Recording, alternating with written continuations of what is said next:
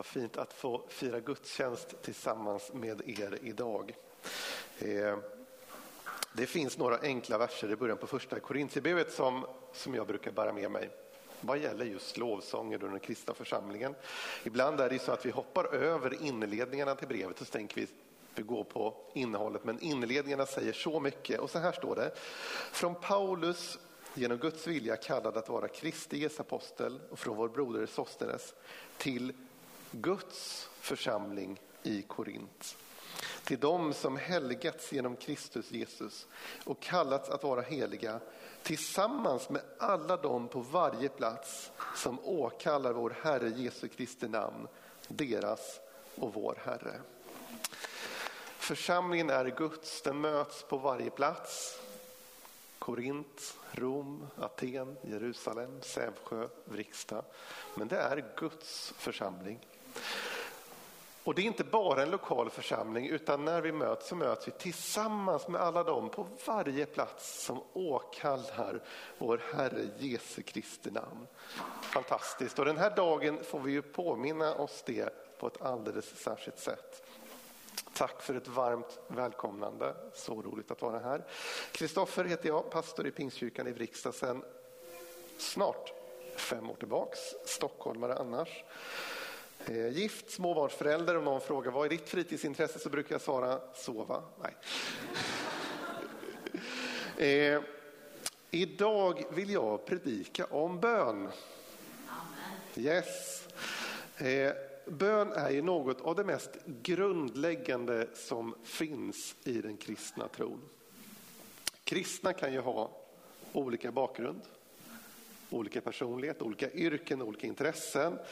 Som kristen kan man ha olika mycket pengar på banken, man kan tala olika språk och hur en församling kan se ut kan ju också variera från plats till plats. Men Bön är en av de sakerna som är absolut definierande om man frågar sig vad är det att vara kristen? Hur ser kristen tro ut? En kristen är en person som ber och det går ju inte att vara kristen utan att be.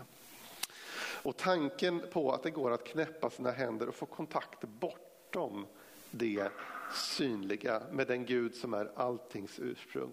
Det är ju någonting helt fantastiskt. Vilken möjlighet vi har fått. Och jag är övertygad om att det finns så mycket mer att upptäcka på bönens område. Oavsett om man ser sig själv som en van bedjare eller om man tänker åh bön det är bra men jag är en total nybörjare. Vid ett tillfälle så liknade Jesus himmelriket vid en skatt som en man hittade i en åker. Och om man målar upp den här scenen i sin fantasi så kan man ju föreställa sig hur är det att hitta en skatt i en åker. Det händer ju faktiskt ibland och ibland så händer det ju i Sverige också. Man gräver upp en gammal vikingaskatt någonstans. Eh, men om man hittar en skatt i en åker så är det ju inte uppenbart vid första anblick vad det är man hittat eller hur dyrbart det är. Man ser inte guldet direkt utan det är lera eller damm och så kan man ana att någonting här är det som glimrar. Och så börjar man bit för bit skrapa bort smutsen och så inser man, wow, så sa Jesus att det var med Guds rike. Jag tycker att det är en fantastiskt fin bild. Och jag tänker att den bilden kan man också överföra på detta med bön. Det är inte alltid uppenbart vid första anblick vilken skatt det är. Och att jag predikar om det här ämnet idag det beror inte på att jag ser mig själv som en fullärd bedjare. Tänk inte det. Men de senaste åren så har jag fått upptäcka någonting mer av vad detta är. Och det är därför som jag vill dela. Vi ska läsa Guds ord, jag ska dela med mig av några erfarenheter som jag har gjort. Och förhoppningen med detta är att du skulle känna dig uppmuntrad och utmanad att också få gå längre på den väg som är bönens väg. Det finns så mycket mer att upptäcka. Men vi börjar med frågan, vad är egentligen bön? Och då tänker jag att lite förenklat skulle man kunna dela upp bön på två sätt. Och det första är ju utifrån innehållet i de böner som man kan be. Vi ber till Gud för att vi kanske vill ha hjälp på matteprovet. Eller för att vi har ont i huvudet. Eller för att vi behöver vägledning i en specifik fråga. Eller för att vi vill ha förlåtelse för någon synd som vi har begått. Alltså man kan be om många olika slags saker. Och den här sortens bön, det är någonting som Bibeln uppmanar oss till gång på gång. Att få komma till Gud med det som ligger på våra hjärtan, med det som händer i våra liv, precis sådant det är. Vi ska läsa tre bibelställen, tre bibelord från Jesus som lite grann visar oss detta, att vi får komma till Gud med vad som helst. Vi börjar i Matteus evangelium kapitel 7 och läser verserna 7 till 10. Så här sa Jesus. Be så ska ni få. Sök så ska ni finna. Bulta så ska dörren öppnas. Till den som ber han får och den som söker han finner. Och för den som bultar ska dörren öppnas. Finns det någon bland er som ger sin son en sten när han ber om bröd? Eller ger honom en orm när han ber om en fisk? Om nu redan ni som är onda förstår att ge era barn goda gåvor skall då inte er fader i himlen ge det som är gott åt dem som ber honom. Vi går vidare till Lukas läser från det artonde kapitlet. Verserna 1 till 8. Det är också Jesus som säger det här. Han gav dem en liknelse för att lära dem att alltid be och inte ge upp. I en stad fanns det en domare som varken fruktade Gud eller brydde sig om människor. I samma stad fanns en änka och hon kom gång på gång till honom och sa låt mig få ut av min motpart vad jag har rätt till. Till en början ville han inte, men sen tänkte han inte för att jag fruktar Gud eller bryr mig om människor. Men så besvärlig som den där änkan är ska jag låta henne få ut vad hon har rätt till, annars pinar hon livet ur mig med sitt springande. Och Herren sade, där hör ni vad en orättfärdig domare säger. Skulle då inte Gud låta sina utvalda få sin rätt när de ropar till honom dag och natt? Skulle han låta dem vänta? Jag säger er, han ska snart nog låta dem få sin rätt. Men Människosonen ska han finna någon tro på jorden när han kommer. Ytterligare ett, vi går till Johannes evangelium och det fjortonde kapitlet och där läser vi verserna 12 till 14. Sannerligen, jag säger er, den som tror på mig, han ska utföra gärningar som jag och ännu större. Ty jag går till Fadern och vad ni än ber om i mitt namn ska jag göra så att Fadern blir förhärligad genom Sonen. Om ni ber om något i mitt namn ska jag göra det. Jag tror att man kan be om allt. Bibeln säger det. Om allt. Gud kanske inte besvarar våra böner på exakt det sätt som vi föreställer oss eller förväntar oss. Men vi får be om allt. Och en sak som jag tycker är väldigt fin med Gud, det är att han delar inte alltid upp våra behov i liksom viktigt och oviktigt. Vi kan ju göra det ibland. Man kan ju tänka, äsch det här är ju bara en struntsak. Ska jag verkligen besvära Gud med att be om det här? Ibland har jag fått bönesvar just kring småsaker. Och då har jag tänkt, wow, tänk att Gud också ser de små detaljerna i mitt liv. Så stor är hans kärlek, så stor är hans omsorg. Ibland är det bra med småbarn, för de har ju inte det här vuxna filtret som man ibland kan ha. Alltså ena stunden så kan de be för sin nalle som är sjuk och andra stunden kan de be för någonting som vi tänker det här är omöjligt. Vårt vuxenfilter gör att vi både kan sortera bort det som är för litet och ibland det som vi tänker att det här är för stort, det här är omöjligt, det är ingen idé att be för det här. Bibelns löften om bönens makt och möjligheter är så stora att jag tror att vi inte riktigt förstår dem. Det finns all anledning att bli både uppmuntrad och utmanad i vad man kan be till Gud om. Så det första sättet att tänka kring bön eller definiera bön, det är utifrån innehållet, vad vi ber om. Och fokus där hamnar just på specifika behov eller omständigheter. Det andra sättet att definiera bön utifrån det är ju vad bön är innerst inne till sin kärna.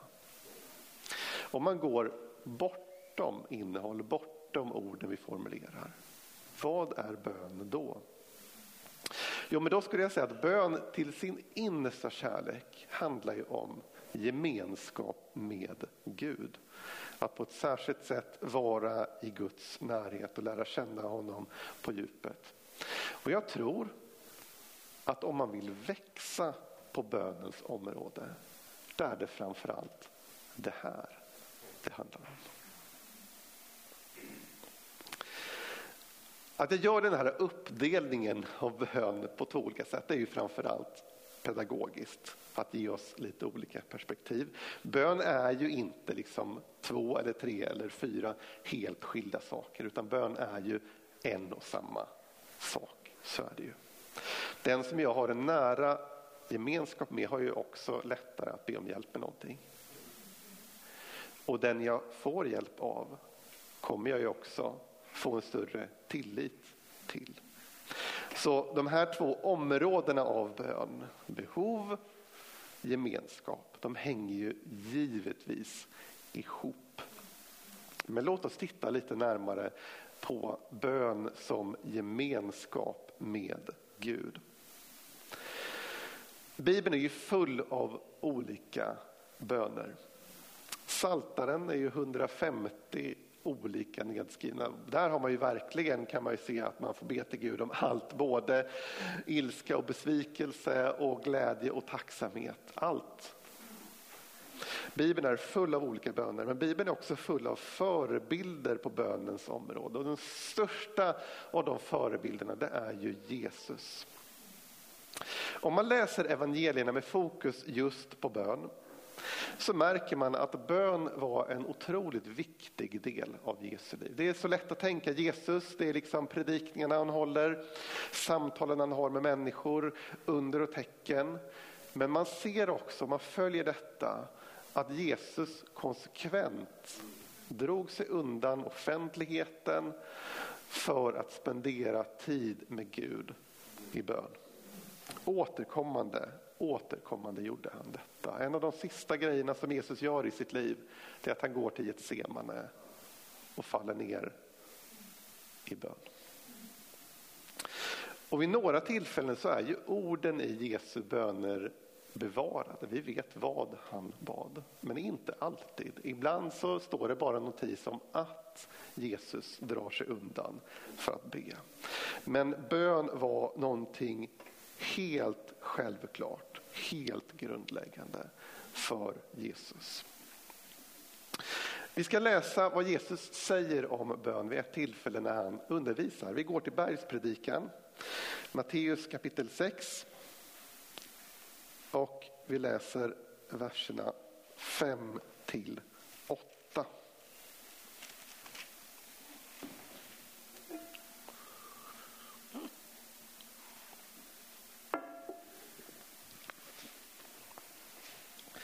Så här sa Jesus. När ni ber ska ni inte göra som hycklarna. De älskar att stå och be i synagogorna och i gathörnen för att människorna ska se dem. Sannerligen, de har redan fått ut sin lön. Nej, när du ber, gå då in i din kammare, stäng dörren och be sedan till din fader som är i det fördolda. Då ska din fader som ser i det fördolda belöna dig. Och när ni ber ska ni inte rabbla tomma ord som hedningarna. De tror att de ska bli bönhörda för de många ordens skull. Gör inte som dem. Ty er fader vet vad ni behöver redan innan ni har bett honom om det. Vi ska fortsätta läsa alldeles strax så ni kan låta Bibeln ligga uppslagen här. I den kultur som Jesus levde i så var religiös fromhet en sak som innebar hög social status. I den kultur vi lever i är det ju nästan totala motsatsen. Men man behöver ha med sig det när man ska förstå vad är Jesus egentligen ute efter när han säger det här. Och det första vi läser det är ju en kritik mot dem som gör bön till en föreställning eller en uppvisning i andlighet. De som bad inte i första hand för att nå Guds hjärta utan för att framstå som stora bedjare, upphöja sig själva i andras ögon. Jesus säger, när du ber, lås in dig någonstans där ingen annan tittar eller lyssnar. Be sedan till din fader som är i det fördolda. Och då ska vi säga det här är ju inte ett bud, förbud mot att be gemensamt som troende. Liksom. Har ni bönemöten regelbundet? Nej, men det är ju obibliskt. Jesus säger att man ska be själv, punkt slut. Nej, det, det kan inte vara det som Jesus menar när han säger det här. Därför att vi vet ju att han själv bad ju ofta tillsammans med sina lärjungar. De första kristna bad ofta tillsammans. Så det är inte det som Jesus är ute efter. Utan det handlar ju om bönens varför, bönens motiv, bönens fokus. Och sen tror jag inte att det är en dum idé att regelbundet be enskilt också. Eh, dels för att få den här värdefulla ensamtiden med Gud, men också för att hjälpa det här inre fokuset. Att inte alltid, för det är ju så, är vi tillsammans med andra så är det ju nästan oundvikligt att vi förhåller oss till det på olika sätt. Man kan och bör göra både och. Det andra som Jesus tar upp när han säger den här undervisningen, det handlar om hur man ber. Det är inte de många orden som avgör om bönen blir bra eller inte. På Jesu tid, och även idag, så kunde man tänka att bön det handlar ju framförallt om teknik och ordval. Då blir ju bönen till en form av magi. Alltså tanke på om jag bara hittar exakt rätt ord, rätt form, rätt uttryck, då blir det som jag vill.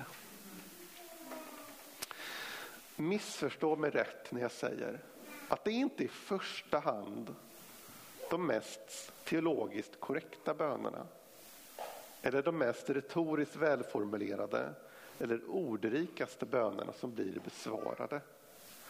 Jesus säger, gör inte som dem, ty er fader vet vad ni behöver redan innan ni har bett honom om det. Jesus säger alltså mer eller mindre typ att vi behöver inte använda några ord alls när vi ber. Jesus älskar ju att provocera. Men det är bra att han gör det. Man får sig en tankeställare. Nu ska vi fortsätta läsa. Matteus 6 och då ska vi läsa verserna 9 till 13. Så skall ni be. Vår Fader, du som är i himlen. Låt ditt namn bli helgat. Låt ditt rike komma. Låt din vilja ske, på jorden så som i himlen. Ge oss idag vårt bröd för dagen som kommer och förlåt oss våra skulder liksom vi har förlåtit dem som står i skuld till oss. Och utsätt oss inte för prövning utan rädda oss från det onda. Det här är Bibelns mest välkända bön, alla kategorier. Och det är en bön som kyrkan fortfarande använder 2000 år efter att den skrevs ner. Och man kan, och det görs ju ofta i många sammanhang, be den här bönen precis som den står. Man kan också använda den som en mall att be utifrån, steg för steg, vers för vers. Man börjar med att prisa Gud och sen kan man gå vidare liksom bit för bit. Och det här är ju en riktigt, riktigt bra bön. Den täcker ju egentligen allt man behöver när man ber. Men det framför allt tänker på när jag läser den här bönen är hur den inleds. Vår Fader. Och de här två orden är så innehållsrika att egentligen skulle de räcka som bön. Om du bara bad de två orden resten av ditt liv skulle du få ett otroligt rikt böneliv. Och vad menar jag egentligen med att säga det? Jo, vår fader eller Fader vår som det hette förut. Och jag är född på 80-talet så jag har ju lärt mig den gamla bönen och sen den nya. Så jag kan ju aldrig be den utan till. jag blandar ihop den. Men det här är ju inte bara ett fint sätt att inleda. Utan det här är ju hela grunden till vad det handlar om att be. Och det är följande. Långt viktigare än orden vi formar när vi ber är insikten om vem det är vi ber till. Jesus revolutionerar tron på så många olika sätt.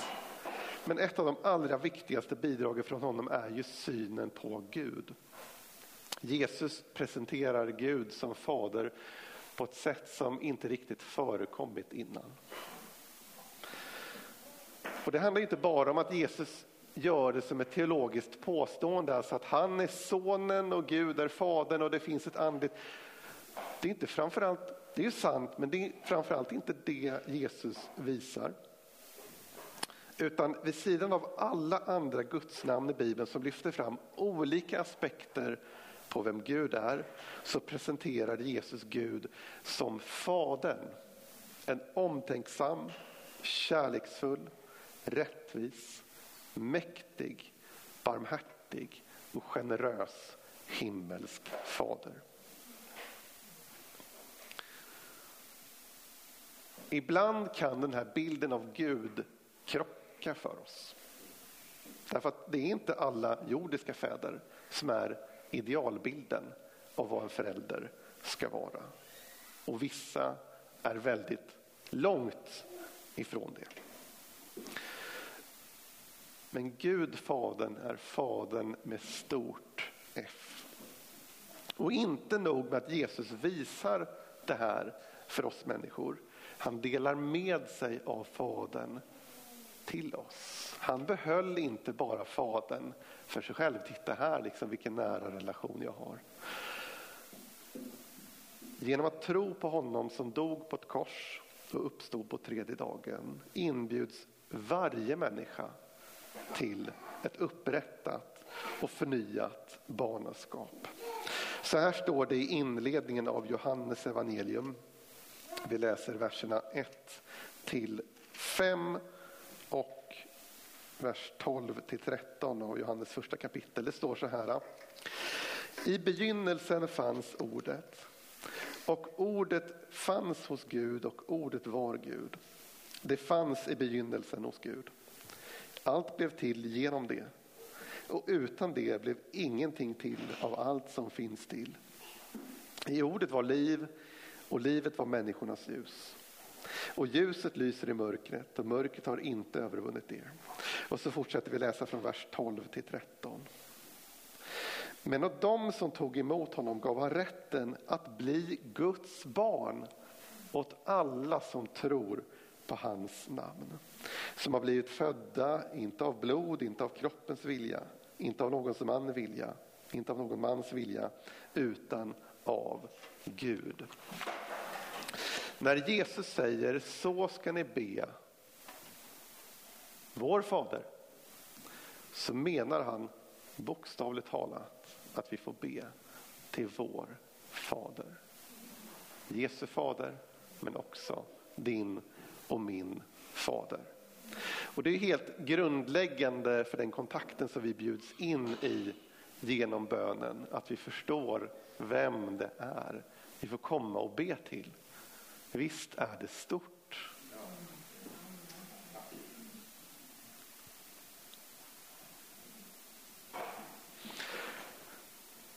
Nu ska vi gå till Efesierbrevet, sista bibelordet, och vi ska läsa en riktig powerbön. Efesierbrevet kapitel 3 och verserna 14 till 21.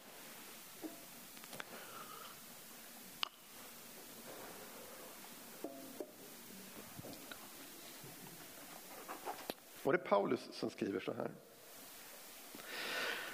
Därför vill jag falla på knä för Fadern, efter vilken allt vad Fader heter i himlen och på jorden har sitt namn. Måtte han i sin härlighetsrikedom ge kraft och styrka åt er inre människa genom sin ande, så att Kristus genom tron kan bo i era hjärtan med kärlek.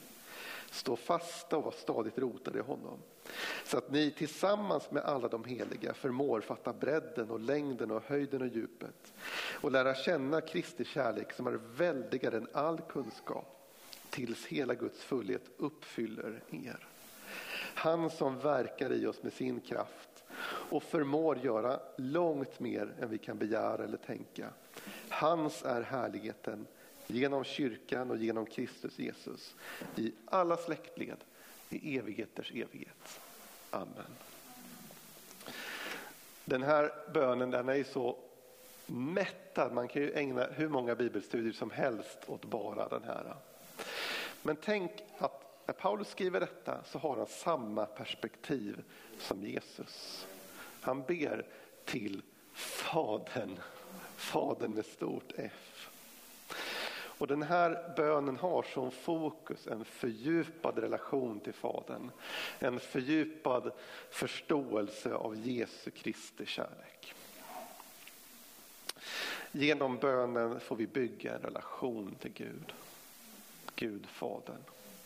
Och vi får nämna alla våra behov och tankar inför honom.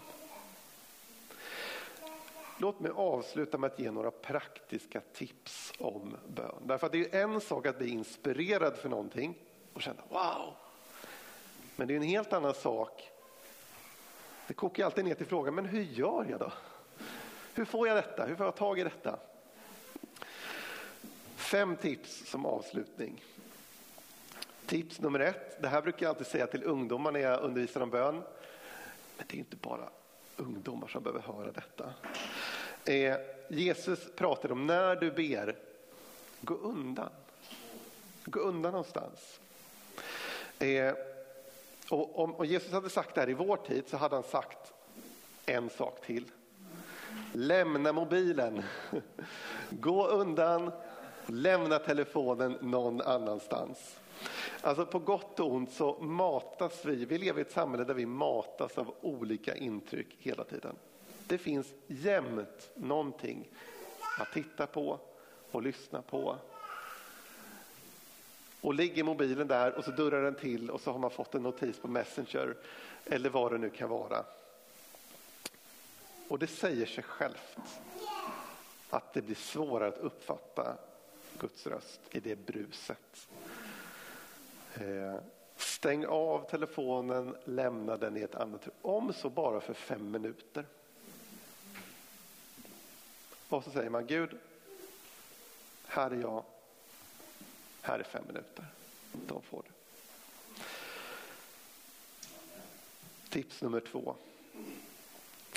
Egentligen är det inte vi som ger Gud av vår tid, utan Gud ger oss av sin tid.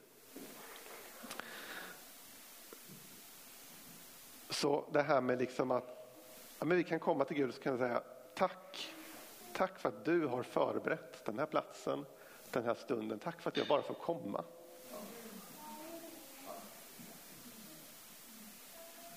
Perspektiv, ett viktigt perspektiv. Tips nummer tre, testa att be högt även om du är bara själv. Och öva dig också i att vara så ärlig som möjligt, både med det som är bra men också med det i ditt liv som inte är bra. De sakerna som är mindre vackra. Öva dig det därför att då kommer du upptäcka att Gud klarar av att lyssna på allt i ditt liv. Han förväntar sig inte bara de här perfekta, liksom allt är bra bönerna. Utan allt. Tips nummer fyra, det här är det absolut svåraste man kan ägna sig åt. Eh, men prova att någon gång när du ber då och då vara helt tyst.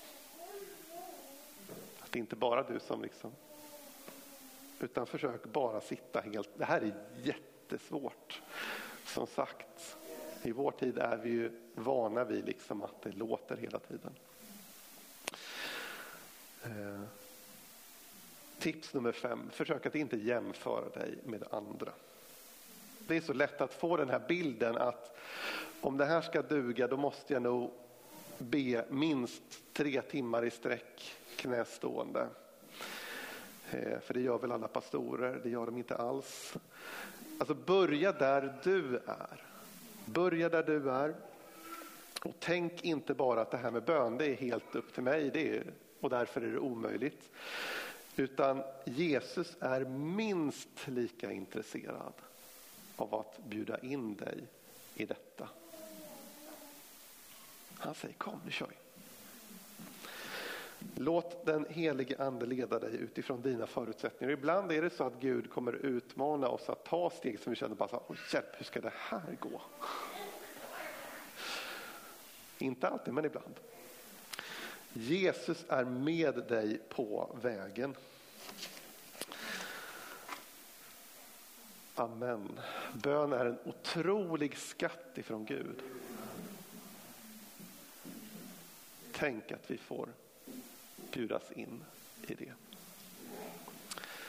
Och redan i detta liv få börja lära känna Gud och en dag få se honom ansikte mot ansikte.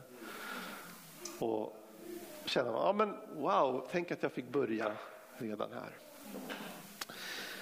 Vi ber.